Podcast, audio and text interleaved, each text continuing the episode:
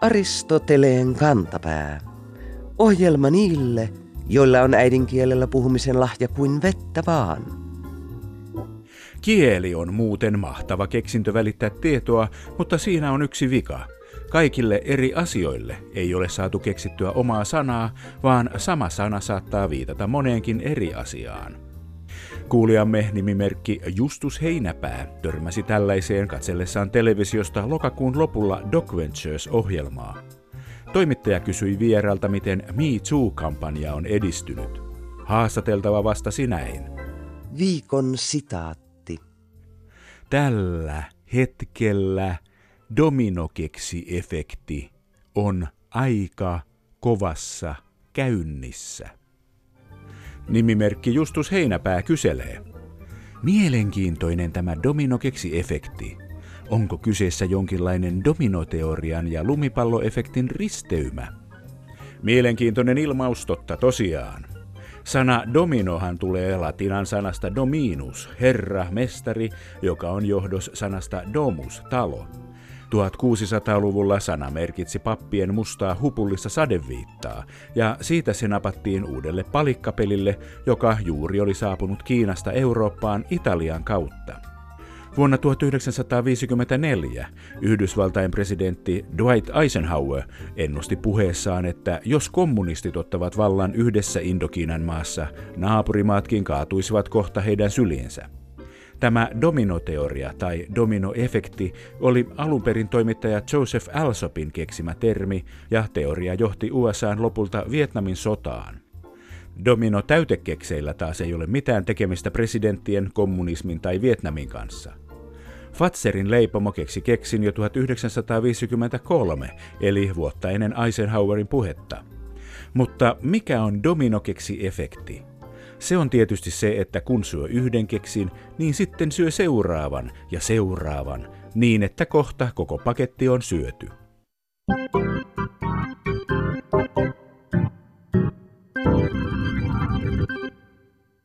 Tasan 80 vuotta sitten Suomi oli juuri joutunut kurimukseen, jonka nykyään tunnemme nimellä talvisota.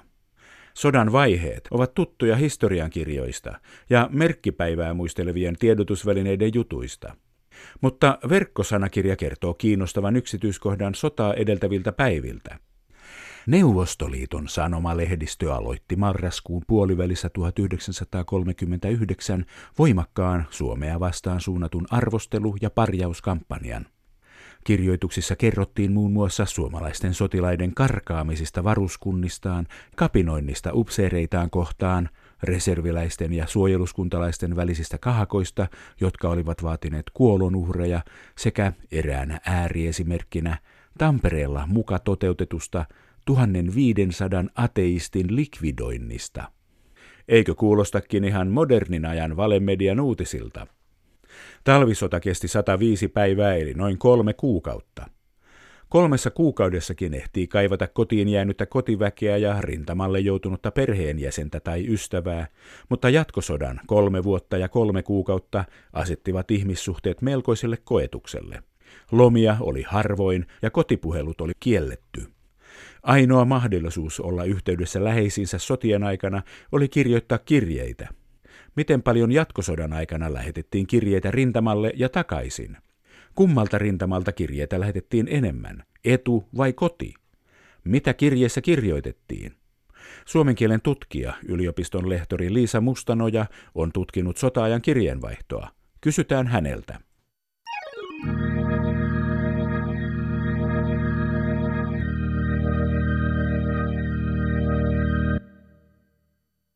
Tiedetäänkö, miten paljon jatkosodan aikana lähetettiin kirjeitä rintamalle ja takaisin yliopiston lehtori, filosofian tohtori Liisa Mustanoja?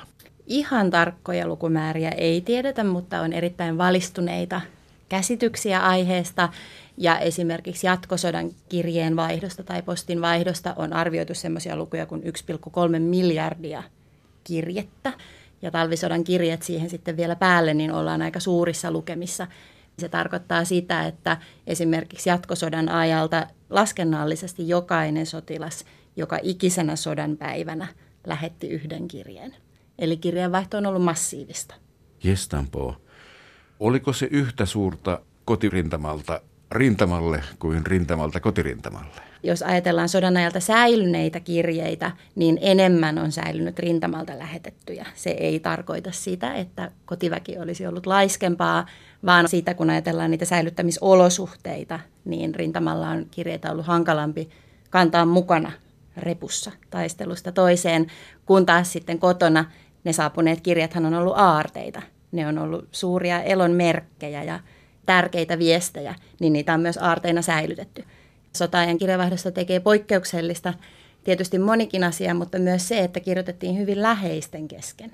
Se kirjoittelu on ollut vaikka kaukaisten sukulaisten välistä Amerikan serkulle kirjoittelua, mutta sota-aika ajoi hyvin läheiset perheenjäsenet kirjoittamaan toisilleen. Puolisot toisilleen ja vanhemmat ja lapset siis, sotilaat ja äidit ja isät ja tietysti sitten rintamalla olleet isät ja heidän kotona olleet lapsensa ja kaverukset ja lotat toisilleen ja kaikki suomalaiset. Ihmisten piti siis opetella tämmöinen uusi taito. Te olette tutkinut näitä kirjeitä. Näkyykö se näissä kirjeissä, että siellä ollaan uuden taidon opettelun ääressä? Yliopistolehtori Liisa Mustanoja. Valtavasti. Toisaalta näkyy se, jos ajattelee sitä kirjeiden skaalaa, siis puhun nyt Tampereen yliopiston kansanperinteen arkistossa olevista arviolta 50 000 sota-ajan kirjeestä ja kortista, niin siellähän on paljon esimerkkejä kirjeistä, jotka on ollut helppoja kirjoittajalleen. Jos tamperelainen ylioppilaspoika kotiin kirjoittaa äidille, niin se kirjo on oikea kielistä, jos nyt tämmöisestä asiasta voidaan jotain arvioida. Siis kouluja käyneen nuoren miehen kirjeet vaikka äidille, niin sehän on semmoista kielellä leikittelyä ja sanojen ilotulitusta ja vitsailua. Ja sitten on ne aivan toiset esimerkit kun jos on kyse vaikka, no yksi semmoinen mulle tärkeä kokoelma, joka on nyt tässä vähän niin kuin työn alla, on semmoisen eteläsavolaisen pienviljelijäpariskunnan Väinön ja Ellan kirjeet. Väinön kirjeitä Ellalle, eli rintamalta kotiin on 99 kirjettä ja Ellan kirjeitä Väinölle on 19. Kyse on tämmöisestä niin kutsutusta vanhemmasta miehestä, joka on sotaan joutunut reilusti yli kolmikymppisenä jatkosotaan. Taustalla on kiertokoulua, siis kaikki sodassa olleet miehet eivät ole olleet oppivelvollisuuden alaisia. Oppivelvollisuus tuli 1921 ja 40-luvulle tultaessa on arvioitu, että 90 prosenttia väestöstä oli luku- ja kirjoitustaitoisia, mutta ehkä elämä on ollut sellaista pientilalla Etelä-Savossa, että ei ole ollut tarvetta kirjoittaa. Voi olla hirvittävä aika, kun viimeksi on kynään tarttunut ja silloin kun on tarttunut, niin ei se ole ollut silloinkaan helppoa ja luontevaa. Ja ei se kyllä sitä ole sitten sieltä sotarintamalta kotiin kirjoitettaessakaan, että kyllä siellä on on hätkähdyttäviä esimerkkejä siitä, että melkein voi arvioida, että ihminen on, ei nyt voi sanoa, että kirjoitustaidoton, kun hän pystyy jotain kirjoittamaan, mutta todella harjaantumaton. Sanat ei erotu toisistaan tai jokaisen sanan välissä on piste tai jokaisen morfeemin välissä on piste. En jouta, piste, na, piste, kotia, piste kirjoittamaan. Mutta se taito kehittyy. Sitten kun ihmisen on pakko kirjoittaa, niin taito kasvaa. Joka tapauksessa hän on kirjoittanut. Hän on kirjoittanut, koska arkea pitää ohjeistaa ja kuulumiset pitää lähettää ja rakkaus tunnustaa. Ei siellä rintamalla pysty olemaan, jos vaimo on kotona ja mitään viestiä ei lähetettäisi. Kirjoittamiseen hän myös kannustettiin. Sodan johto kannusti kirjoittamiseen, eli se nähtiin kyllä tärkeänä myös tämmöisenä psykologisena tekijänä ja mielialoa ylläpitävänä toimena töitä ohjeistettiin? Siis mielessä pyörivät kotitilan askareet? Niin, että jos ajattelee, että siitä on yhtäkkiä juhannuksena 41 tarvinnut lähteä jatkosotaan, niin sehän on aivan kesken. Siellä kotona on kaikki kesken. Ja tämä tietysti liittyy kaupunkielämään yhtä lailla, siis raha-asioita piti ohjeistaa ja, ja muuta, mutta että maatilan töissä myös on hirvittävästi ohjeistamista. Ja maatilalla usein siihen aikaan oli kuitenkin miesten työt ja naisten työt. Kaikille oli niin paljon, että työt oli jakautunut sillä tavalla, niin, niin, niin siellä täytyy kirjassa sitten yrittää neuvoa, että miten ne alukkeet – hakataan ja ketä ehkä kylälle jäänyttä miestä voisi siihen pyytää avuksi. Ja varsa pitäisi vierottaa emästäänsä syksyn myötä. Ja myös niissä kirjeissä ohjeistetaan lasten kasvatusta. Siellä on aika koskettaviakin esimerkkejä, kun nuori isä kirjoittaa vaimolleen talvisydännä, että mitä jos koittaisit siirtää sen vauvan sängyn sieltä ikkunan alta oman sänkysi ja muurin viereen, niin ei olisi niin kylmä. Voi. Näkyykö näistä Ellan kirjeistä, että kotirintamalla tilan töissä olisi tosiaan ollut tarvetta neuvoille? Yliopistolehtori Liisa Mustanoja. On ja niitä on ihan kysytty ja Ellakin kysyy suoraan. Toisaalta siellä on myös semmoinen riemu onnistumisesta. Että sitten kun alkaa sujua, niin sitten siellä on niitä kuvauksia, että kuinka me naisissa täältä Mandan kanssa saatiin jauhot tuotua myllyltä ja saatiin kynnettyä. Onko Ella yhtälainen vasta-alkaja kirjeen kirjoittamisen jalossa taidossa kuin Väinö? Ei ollenkaan. Ella on valtavan taitava. Tähän kokoelmaan on poikkeuksellisesti säilynyt myös yksi yksittäinen Ellan kirje vuodelta 2021, kun hän on neitinä jo ollut kirjeenvaihdossa. Ja hän on selvästi kirjoittanut siis nuoruudestaan saakka, ja ne Ellan kirjat on hyvin ihania, jos voi tällä tavalla kuvailla. Ne on selviä tekstiltään ja ajatuksen juoksultaan kaikin tavoin taitavasti muotoiltuja, ja se voi alkaa vaikka se kirje sillä tavalla, että Väinö Rakkahin huutomerkki, ja sinne on semmoinen kaunis lehvä kirjoitettu alle. Eli voidaan sanoa tämän Väinön kirjoittamaan oppimisen näkökulmasta, että hän on saanut valtavan hyvää tämmöistä syötettä tai inputtia tai mallia Ellaltaan. Onko Ella kenties hoitanut siihen saakka kirjoitushommat tämän pariskunnan kesken? Nykyaikanakin on käytössä hymiöitä ja emojeita, mutta itse piirretty ruusuke kirjeessä on vähän toista. Niin, kyllähän se semmoisesta läheisyydestä kertoo. Näitähän on kiinnostava, hirvittävän kiinnostava tarkastella näitä kirjeitä myös tämän nykypäivän näkökulmasta. Meillä on helposti semmoinen ajatus vaikka, että pienellä alkukirjaimella kirjoittaminen ja virkkeiden aloittaminen, että se on tämmöistä nykypäivän someajan tuotosta, mutta sitten kun katsoo sota-ajan kirjeitä, niin se on aika yleistä, että virkkeet aloitetaan pienellä kirjaimella. Ja esimerkiksi Ellan ja Väinön kirjeenvaihdossa, niin Väinö aluksi kirjoittaa kaikki pienellä ja hän sitten siinä matkan varrella alkaa oppia isot kirjaimet. Siellä aivan pystyy seuraamaan, että miten iso E ilmestyy Ellan nimeen siinä joulun alla 41 ja sattumalta se iso E, kaunokirjoitus E, on sitten ihan samanlainen kuin Ellan hieno kaunokirjoitus E.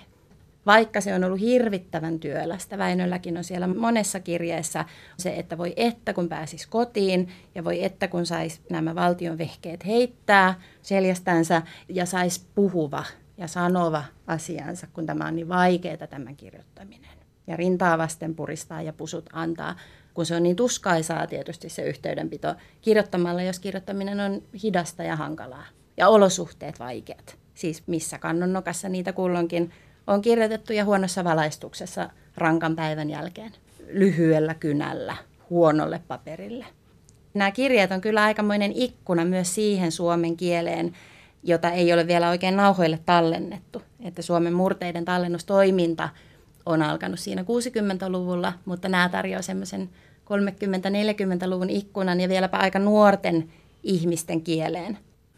Suomen kieli on kuitenkin niistä ajoista pysynyt nykyaikaan aika samanlaisena, yliopistolehtori Liisa Mustanoja. Joo, kyllä se kirjeen tutkijalle oikeastaan mun mielestä aina se semmoinen ihme tai hämmästys on se, että me ollaan ihan samoja ihmisiä. Ja se kielikin on ollut sama meidän suomen kieli. Esimerkiksi on yksi nuoren Lotta-tytön kirjekokoelma, kun hän on rintamalla Lottana ja kirjoittelee kavereilleen Tampereelle – niin siellä on esimerkiksi KS korvattu X, että yksi ihana luti jutteli mulle illalla. Niin se tunne on aina se, että voi ei, että ne on ollut ihan samoja ihmisiä, mutta ne vaan on syntyneet vaikeampaan aikaan. Tunteista siis kirjoitettiin myös paljon jopa Väinö, jolle kirjoittaminen ei ollut niin helppoa. Oliko joka kirjeessä tunnepuhetta yliopistolehtori Liisa Mustanoja? Kirja on kiinnostava tekstilaji siinä mielessä, kun siihen kuuluu tietynlainen aloitus ja lopetus, joihin useimmiten, todella usein tervehdys on rakas. Väinönkin tapauksessa rakas Ella, joka tietysti on jo tunnepuhetta, mutta Väinön tapauksessa siinä jatkosodan aikaisessa kirjeenvaihdossa Väinö oli lopulta vain kymmenen kuukautta rintamalla, eli se on hänen osaltaan ollut aika lyhyt. Hänet kotiutettiin siinä, kun muutenkin vanhemman ikäluokan miehiä sitten keväällä 42. Mutta siinä näkyy tekstilajin tajun kehittyminen, että miten sinne kuuluu ne tervehdykset ja hyvästelyt ja toisaalta ne semmoiset ehkä fraasimaiset ikävän ilmaukset, mutta Väinö kyllä kirjoittaa tunteistaan muutenkin. Ja ne on ehdottomasti semmoinen aihe hänellä siis, että jos meillä on joku stereotypia, että suomalainen mies ei puhu eikä pussaa, niin Väinö nimenomaan kirjoittaa Ellalleen. Ja, ja on tietyt asiat, mistä Väinö haaveilee, Ella haaveilee samoista ja ne toistuu siellä kirjeissä. Että Väinöllä ja Ellalla on hevonen, Liisa, Tamma.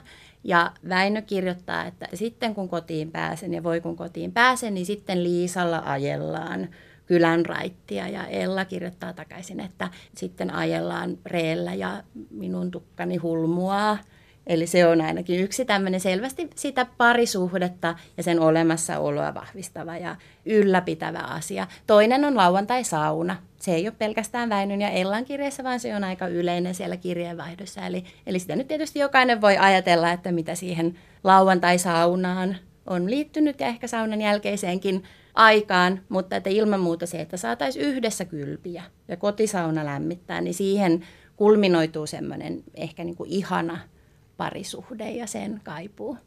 Ja ikävän kuvaukset tietysti, siis sehän on tunnetta suurimmillaan, että minun on sinua ikävä ja se ikävä on niin kova täällä.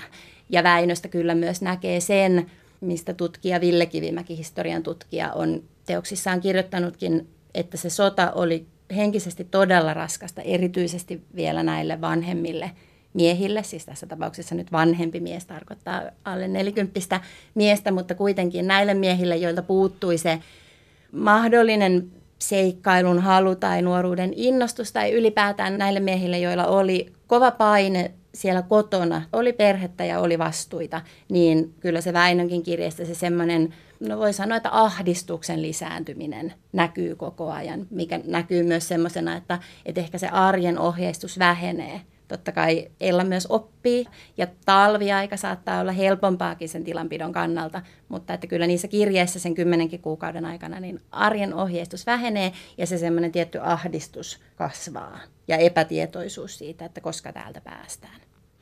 Kuvaileeko Väinö arkeaan rintamalla yliopistolehtori Liisa Mustanoja?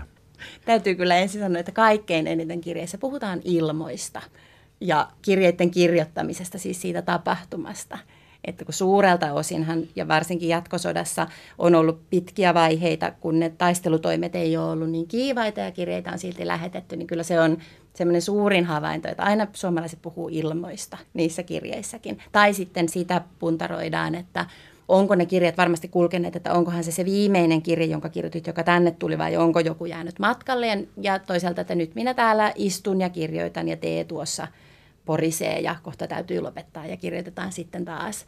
Ja tämä voi tietysti myös nähdä sellaisena, että eihän kukaan halua tappajana itseään kirjoittaa kotiin. Siis että ihmiset ylläpitävät arkea ja sitä, että täällä minä ihan sama Väinö olen ja samana hyvänä ihmisenä täällä niin kuin arkeani järjestän ja ihminen psykologisesti järjestää poikkeusolosuhteisiinkin arjen ja rutiinin ja niistä kirjoitetaan. Mutta mitä pidemmälle aika kuluu ja mitä kauemman Väinö siellä on, niin tämmöinen toisaalta päällystön moittiminen, että mitä ne ymmärtää sotahullut tyyppinen asia lisääntyy. Ja sitten myös semmoinen, että kun se sapuska on niin huonoa ja nälkä on kova ja täällä ei saa kuin hiukan margariinia leivän päälle. Onko olemassa viimeistä kirjettä, jossa Väinö kertoo, että nyt hän pääsee kotiin? Yliopiston lehtori Liisa Mustanoja.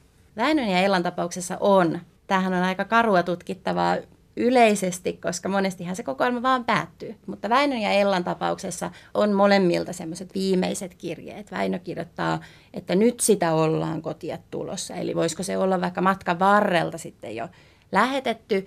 Ja Ellan viimeisessä kirjassa on, että kun varmasti tietäisit milloin tulen, niin tulen kyllä sitten pyörällä vastaan.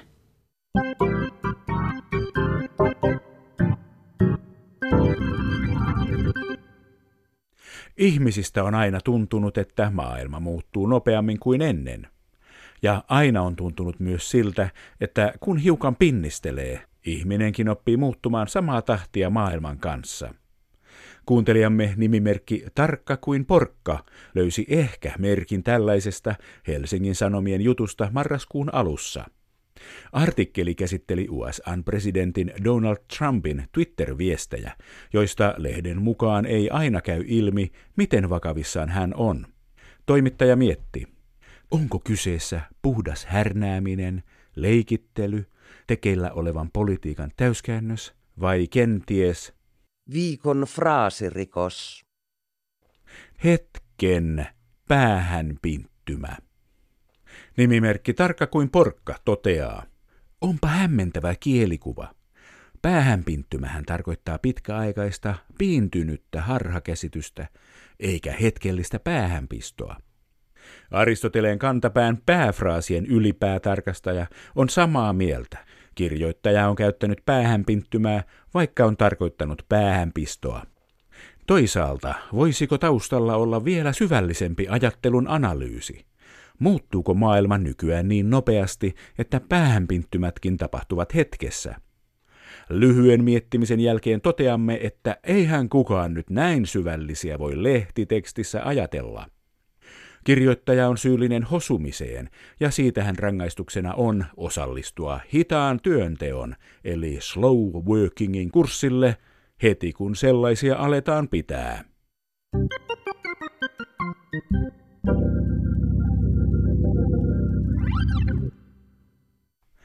Kuumentunut ilmastokeskustelu on tehnyt myös ruuasta tulenaran puheenaiheen. Näin kuun vaihteessa kotimaisten kielten keskus ottaa härkistä sarvesta ja tarttuu ajankohtaiseen sanaan, joka on Viikon sitaattivinkki. Kasviliha. Näin kotuksen väki sanasta sanoo. Viime vuosina myyntiin on tullut paljon erilaisia lihankaltaisia kasviperäisiä tuotteita, joille monet toivovat näppärää yhteisnimitystä. Hiljattain esillä on ollut kasviliha, jolla tarkoitetaan lihan tapaan käytettävää kasvipohjaista ruoka-ainesta. Ongelmana kasvilihassa on kuitenkin se, että lain mukaan pakkausmerkinnöissä sanaa liha ei saa käyttää ainesosista, jotka eivät ole eläimen lihaa. Niinpä viranomainen on puuttunut jo myynnissä olleen tuotteen kasvislihapulla nimitykseen. Kuluttajaa saattaa hämmentää kasvislihassa sekin, että tavallisesti kasvisten nimiä sisältävät lihayhdyssanat tarkoittavat jollain lailla maustettuja liharuokia, kuten tilliliha ja piparjuuriliha. Yksi poikkeus on olemassa. Yhdyssanalla hedelmäliha on vanhastaan viitattu hedelmien maltoon. Silti monen mielessä lihasanan merkitykseen sisältyy vahvasti eläinperäisyys. Lihaa muistuttavien kasviperäisten valmisteiden yhteisnimitys odottaa siis vielä keksijäänsä. Jäämme siis odottamaan, että keskusteluun lihaa muistuttavista kasviperäisistä valmisteista saadaan lihaa luiden ympärille.